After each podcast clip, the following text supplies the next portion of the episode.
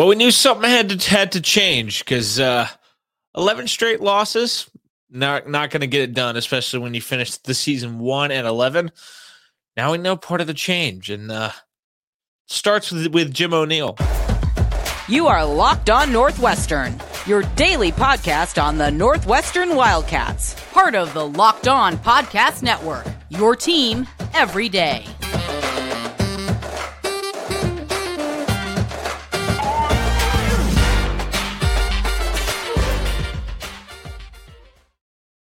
Welcome in. This is Locked On Northwestern, part of the Locked On Podcast Network, your team every day. I'm your host, Carter Bird, and thank you for making Locked On Northwestern your first listen today for anything and everything Northwestern. We're available wherever you get podcast, Apple Podcasts, Spotify, wherever you can find us. We're also on YouTube. Just search Locked On Northwestern and you can find us wherever you are listening. Make sure you are subscribed, turn on notifications. You don't want to miss an episode. And uh, yeah, let's dive into this thing because you knew changes were coming. Uh, changes are coming around the country to staffs everywhere, including. I mean, look, keep an eye on Alabama, keep an eye on Texas A&M, keep an eye on Kentucky, uh, just to name a few. And those are some programs that are various degrees of success. Well, when you go 1 and 11 and you lose 11 straight, something's got to give. And uh, we know one of these names. And we're going to talk about one of these names. There are a few names right now, but we're going to talk about one of these names right now, and that is Jim O'Neil, defensive coordinator for Northwestern. No more. Jim O'Neil is fired. The 44 year old defensive coordinator has been relieved of his duties after uh, what was not a great year. First off, let's let's figure out exactly who Jim O'Neil is.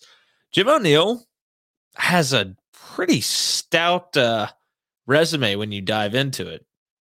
He is 44 years old from Philadelphia, Pennsylvania. He went to Towson, where he played nose tackle, I do believe. Uh, and his coaching career started in 2001. Uh, so, what, 21 years ago, when he started uh, coaching at Albany uh, as the um, assistant offensive line coach and tight ends coach. Then he, after 2001, 2002, he moved to Penn, where he was the assistant offensive line coach. From there, he made his first trip to Northwestern. In 2003 and 2004, he was a grad assistant on staff for the Wildcats. After that, he moved back to his alma mater as the defensive coordinator in 2005, as well as the defensive backs coach. Then he moved to the MAC, where he was the safeties coach for Eastern Michigan from 2006 to 2008.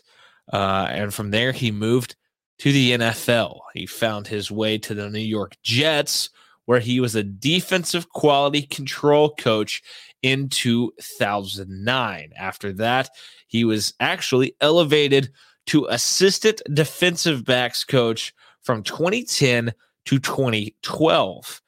Then he became the linebackers coach for the Buffalo Bills in 2013 before becoming the defensive coordinator for the Cleveland Browns from 2014 to 2015. After that, he headed out west to San Francisco where he was the 20 he was the defensive coordinator in 2016 for the 49ers. Then and after a year off, a year not in the coaching game, he was a uh, senior defensive assistant for the Oakland Raiders before he was named uh, the Oakland Raiders slash Las Vegas Raiders because I think it was right in the transition period. Uh, he's the DB's coach for them in 2019 and 2020 before he became the defensive coordinator at Northwestern for the past two seasons, 2021 and 2022. Honestly, impressive resume, has experience uh, at all different levels of college football, professional football, uh, has coached several several different positions, has been defensive coordinators at the highest level, um, and several different levels across uh, along the way. Look, I mean, this is part of of coaching that really really sucks. Um, having to let somebody go, and you know, um, that Fitz didn't enjoy this. Um, there's always a human element of coaching changes that can sometimes kind of um, go by the wayside, not be thought about.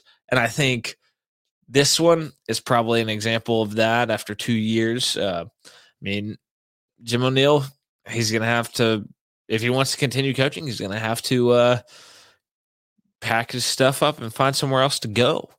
Um, that, but that's part of the job. That's part of why these coaches do make a lot of money. When you lose 11 straight games, you knew changes were coming. Jim O'Neil was the biggest name of the of the changes that were made. Uh, when you lose 20 out of 24, something's got to give. Something's got to give.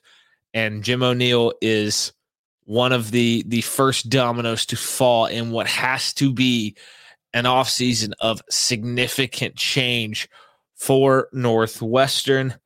But look, I have no doubt Jim O'Neil is going to land on his feet. He's got a heck, a heck of a resume. Um, and I think he's, look, he'll end up somewhere. He'll be on somebody's staff uh, for sure next year, whether it's as a position coach or maybe even a defensive coordinator at a smaller level. He will be somewhere. The resume and experience is way too impressive to not end up on a staff somewhere, but it just didn't work out at Northwestern. The the defenses were not good enough. He certainly wasn't helped by the offense in the same period of time. The losses stacked up, uh, and then there were a lot of issues that led to this, and that's how you end up with a situation where you're moving on from your defensive coordinator. Uh, in just a second, we're going to kind of dive into this this defense this year and kind of paint the picture of why why action was was taken, why it was taken before we kind of uh, take a look at the future. But first, let's talk about our friends at Bet Online. Bet Online is your number one source for sports betting info, stats, news, and analysis. Get the latest odds and trends for every professional and amateur league out there. From football to basketball to soccer and esports, we've got it all at Bet Online. And if you love sports podcasts, you can find those at Bet Online as well. We're always the fastest and easiest way to get your betting fix. Head to the website today or use your mobile device to learn more. Bet Online, where the game starts. Also, thank you for making Locked On Northwestern your first listen today. For your next listen, check out the Locked On Sports Today podcast. From the games that matter the most to the biggest stories in sports, go be beyond the scoreboard and behind the scenes with local experts and insights only Locked On can provide. Locked On Sports Today, available on this app, YouTube, and wherever you get your podcasts. All right, let's jump into kind of this season, the season that was for for Northwestern football because uh for for for the defense specifically because we are talking about Jim O'Neil's dismissal you allow 374.8 yards per game on the defensive side of the ball uh, that is good for 66th in the country. Not too bad in that aspect, but you allow 28.33 points per game. Again, not the worst thing ever, 84th in the country. But kind of as you go, some of these stats are not going to be as pretty. 191.3 rushing yards allowed per game second year in a row, you've been really bad against the run game. And you didn't start awfully. It really got out of whack as the season went along. That's good for 111th in the country. That's not going to cut it in the Big Ten, where there's plenty of teams that want to get physical and run the football. Because the run game was not that good, you did see the passing numbers not that bad. 183.4 passing yards allowed per game, 14th in the country, which is a little bit misleading when you don't have to put the ball in the air. There's an, and, and teams are playing with big leads. They're not going to throw it as much. And I think that's what you saw this year. Northwestern allowed a completion percentage of 59.3% all season long. That includes some games like Miami of Ohio, where you you played a quarterback, or or Maryland, where you played a backup quarterback and Billy Edwards Jr. Some some quarterbacks that were not very good at passing the football and uh, had posted really bad completion percentage numbers. They still, for the season, got to 59.3% on the year. You allowed 4.6 yards per carry, which is a pretty decent clip. And, and we will talk about why a little bit more here in a little bit. 5.6 yards per play. Uh, you allow 41.8% of third downs to be converted. That is good for 99th in the country. So, bottom third of the country there. Uh, fourth downs, significantly worse. 70.6% of fourth downs were converted against the Northwestern defense, 128th in the country. There are only 131 teams, so not many teams behind Northwestern in that one. You allow 244 first downs this season. Um, 88.6% of opposing drives that got in the red zone came away with points, which is good for 106th in the country. Uh, pass efficiency defense, uh, you allow a pass passer rating of 132.69. That is 72nd in the country. But again, we come back to it with the passing game. You don't have to, like, teams didn't have to throw the ball. They didn't have to be efficient against Northwestern in the passing game because they could run the ball on them and that was the story of the year. Uh, 18 sacks on the year, one and a half per game. That is 110th in the country. 54 tackles for loss. Uh, that is good for 4.6 per game. That is good for 111th. Uh, you gained 12 turnovers, which is tied for 115th. You had six fumbles recovered and six interceptions when you talk about this defense for Northwestern this year, you have to focus on the fact that not a lot of negative plays were created. You see that 4.6 uh, tackles for loss number that that the defense was generating. Not a lot of pressure on the quarterback at just one and a half sacks per game. You got run on. Uh, there was not a lot of depth, especially up front in the front seven. There were some moments where you got pushed around, granted, there there were some moments where you really showed up and looked decent. Uh, I mean, Ohio State struggled to run the ball on you. Granted, weather played an impact in that game. You talk about Penn State defensive performance was awesome. Weather played an impact in that game too. You had a lot of injuries. Your back end had all sorts of injuries. Cam Mitchell went down several times throughout the year. AJ Hampton, he missed five games this year. Coco Azema, um, he played just three games, I believe, all year, if I recall correctly. Just you were never really healthy. You just were rotating bodies. There's a lot of young guys getting in as a result that had to get experience, had to grow up a lot. Um, and when you maybe lack talent and you're at a talent deficit against teams and you're at an experience deficit too, it's hard to perform at a very high level at all on the defensive side of the ball. I will say there was a lot of poor tackling, especially as the season progressed. A lot of missed tackles, a lot of opportunities to to um, put teams behind the sticks, to put them in second and third and longs where one or two missed tackles happen and all of a sudden it's a third and short or it's a first down. That happens sometimes too. The tackling was not good uh, really at any level all year long. Um, you can never really get any of that pressure. Uh, quarterbacks felt too comfortable back there, and it allowed them to to put up. They didn't have to put up unbelievable numbers, but they were had put up solid numbers. Um, we already talked about not having they're, they're they're not being enough negative plays, and I've talked about this all year long. There's just a general lack of speed on this Northwestern defense right now, especially in that second level with the linebackers. When you get those guys having to run sideline to sideline, that's not their game. They're good at coming downhill and making plays kind of between the tackles. And that's when we saw them at their best. Uh, when they had to run sideline to sideline, when teams could use their speed to get to the edge, that Northwestern defense struggled pretty mightily, and it was painful to watch.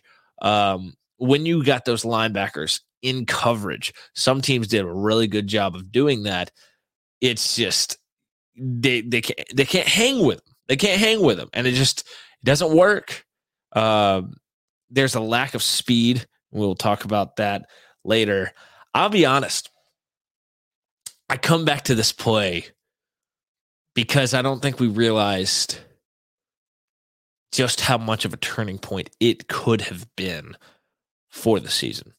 So you lose to Duke by eight. Fum- where Evan Hull fumbles going across the goal line to uh, try to tie it up and force overtime.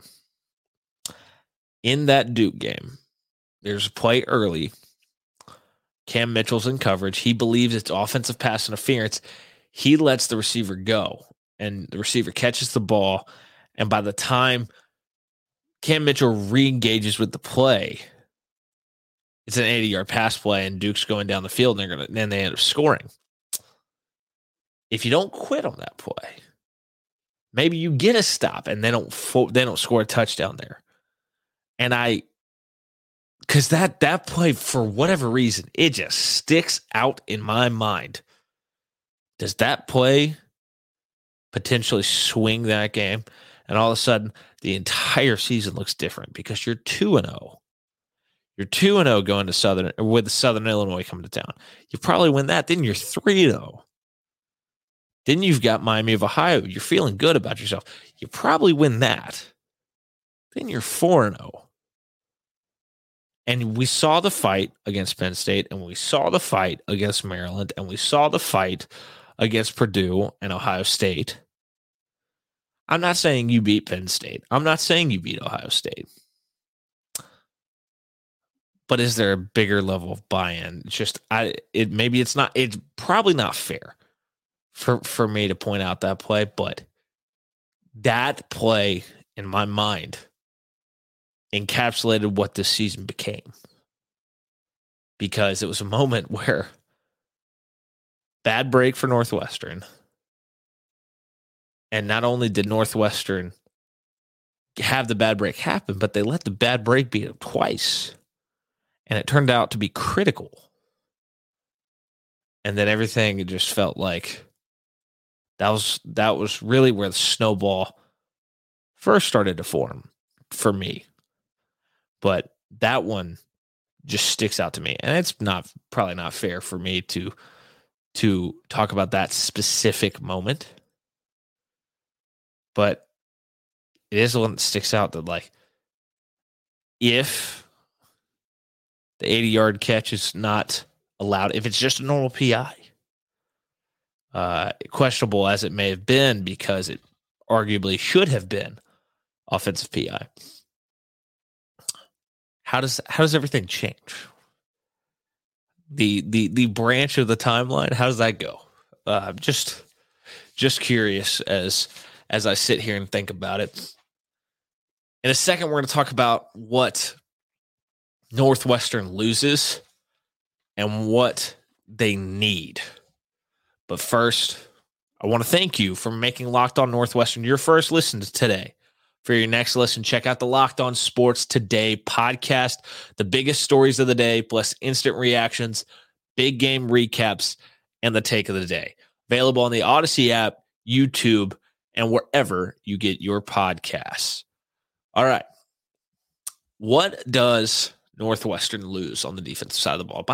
Besides the defense coordinator and your defensive line coach, which we will talk about more in the future. You're going to lose some faces off this defense, too.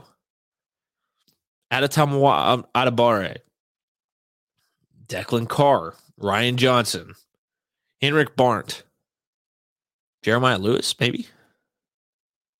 Maybe leaving as well. AJ Hampton, Devin O'Rourke. You're losing a couple big leaders on this defense that one we knew coming into the year was going to be a, big leader. The other had to step up due to injury. But Adetomiwa Adebawore, he's leaving for the NFL. He's accepted his Senior Bowl invite. He was the leader on the defensive trenches, captain of the team, sack leader. Um, Bruce Feldman's freak list. And he's everything you'd want. The numbers may not like blow you out of the water. He was the best defensive lineman this year. He's gone. How do you re- replace a guy like that? What he means to the program? Jeremiah Lewis, the Duke transfer, DB, played safety, a lot of safety this year, actually. He stepped up when guys went down. Um, I guess theoretically he could re- return with his COVID year, or he could leave. He could leave, try to try to go pro. He could, which probably isn't going to happen. Um, he go somewhere else. I mean, he's already played 45 years of ball, I do believe. Then you've got a couple transfers. Wendell Davis Jr., the Pitt transfer linebacker who transferred in this year. He's back in the portal. Tyler Haskins, defensive back. He's in the portal as well. These are bodies on a defense that did not have a lot of depth that are not coming back. How do you replace that? You got to leverage the transfer portal somehow. I don't know how that's going to happen at Northwestern right now with the way the game's being played around the country with NIL. You desperately need an influx of talent. You've got a solid class, but how do the changes on staff affect this re- recruiting class here in the next few weeks? You need speed. You need speed really badly. You need athleticism. You need depth. You need depth. You don't have depth, especially in the front seven, especially in the trenches. Can you kind of go back to the way things were with Mike Hankwitz's scheme? Because you were really good defense in that. I think the uh the Northwestern rivals team. I think they they made a, a good point that it was confusing when Jim O'Neil, one of his first interviews, he was like, "Yeah, the, the defense is seventy five percent different." And there's like, what? Why? If it's not broke, why fix it? Well, it didn't go well. It wasn't fixed because you were daggum good, a daggum good defense before Jim O'Neil. And things just didn't work out. And that's not saying Jim O'Neil's a bad coach. That's just, it didn't work at Northwestern. You have to find a way to stop the run. You've been in the bottom third of the country the last two years, 119th and 111th in run defense the past two seasons. You need somebody who can go recruit at the defensive coordinator position. You need somebody who can go get that talent because you need it. You can't allow opposing teams to crack 30 points seven plus times a year. That can't happen because the offense, when the offense is scoring 16.3 points per game or however many it is, that ain't going to cut it. That ain't going to cut it. You, you have to hold teams to a lower point total. You can't let Illinois drop 41 on you, which some of it's not the defense's fault. I know. You can't let Iowa do what Iowa did to you. That was awful. That was, I mean, that was the the the time that Fitz didn't have positives in his post game press conference. None of them. That didn't really happen. But yeah, you got you got to figure out what the plan is. Something had to change, and it's probably the right move. If anything, there should be more change than just the three coaches that did change. And we're going to talk about the others one the other ones later. But Jim O'Neil's the start. He's the biggest position that has turned over. The defensive ball, defensive side of the ball needs help. Somebody's got to fix it. Right now, Fitz is looking around trying to find answers. Be interesting to see what he comes up with. That's probably going to do it for today's show. Thank you for tuning in to Locked On Northwestern. Thank you for making us your first listen every day. We really appreciate it. We're available wherever you get podcast, Apple Podcasts, Spotify, wherever uh, you can find us. We're also on YouTube. Just search Locked On Northwestern wherever you're listening. Make sure you turn on notifications. Make sure you turn on, uh, you subscribe Make sure you leave a comment. Make sure you give some feedback. Trying to make the show better at all times. Uh, we will be back tomorrow. Um, haven't really decided what we're going to talk about. Um, but we're also going to have our Friday picks segment for sure because we always have that every Friday. Brought to you by our friends at Bet Online. All those lines, of course. Um, but yeah, I'll see you all later. Uh, I'm your host, Carter Bird. You can follow me on social media at Carter Bird 13. And I'll see you all next time.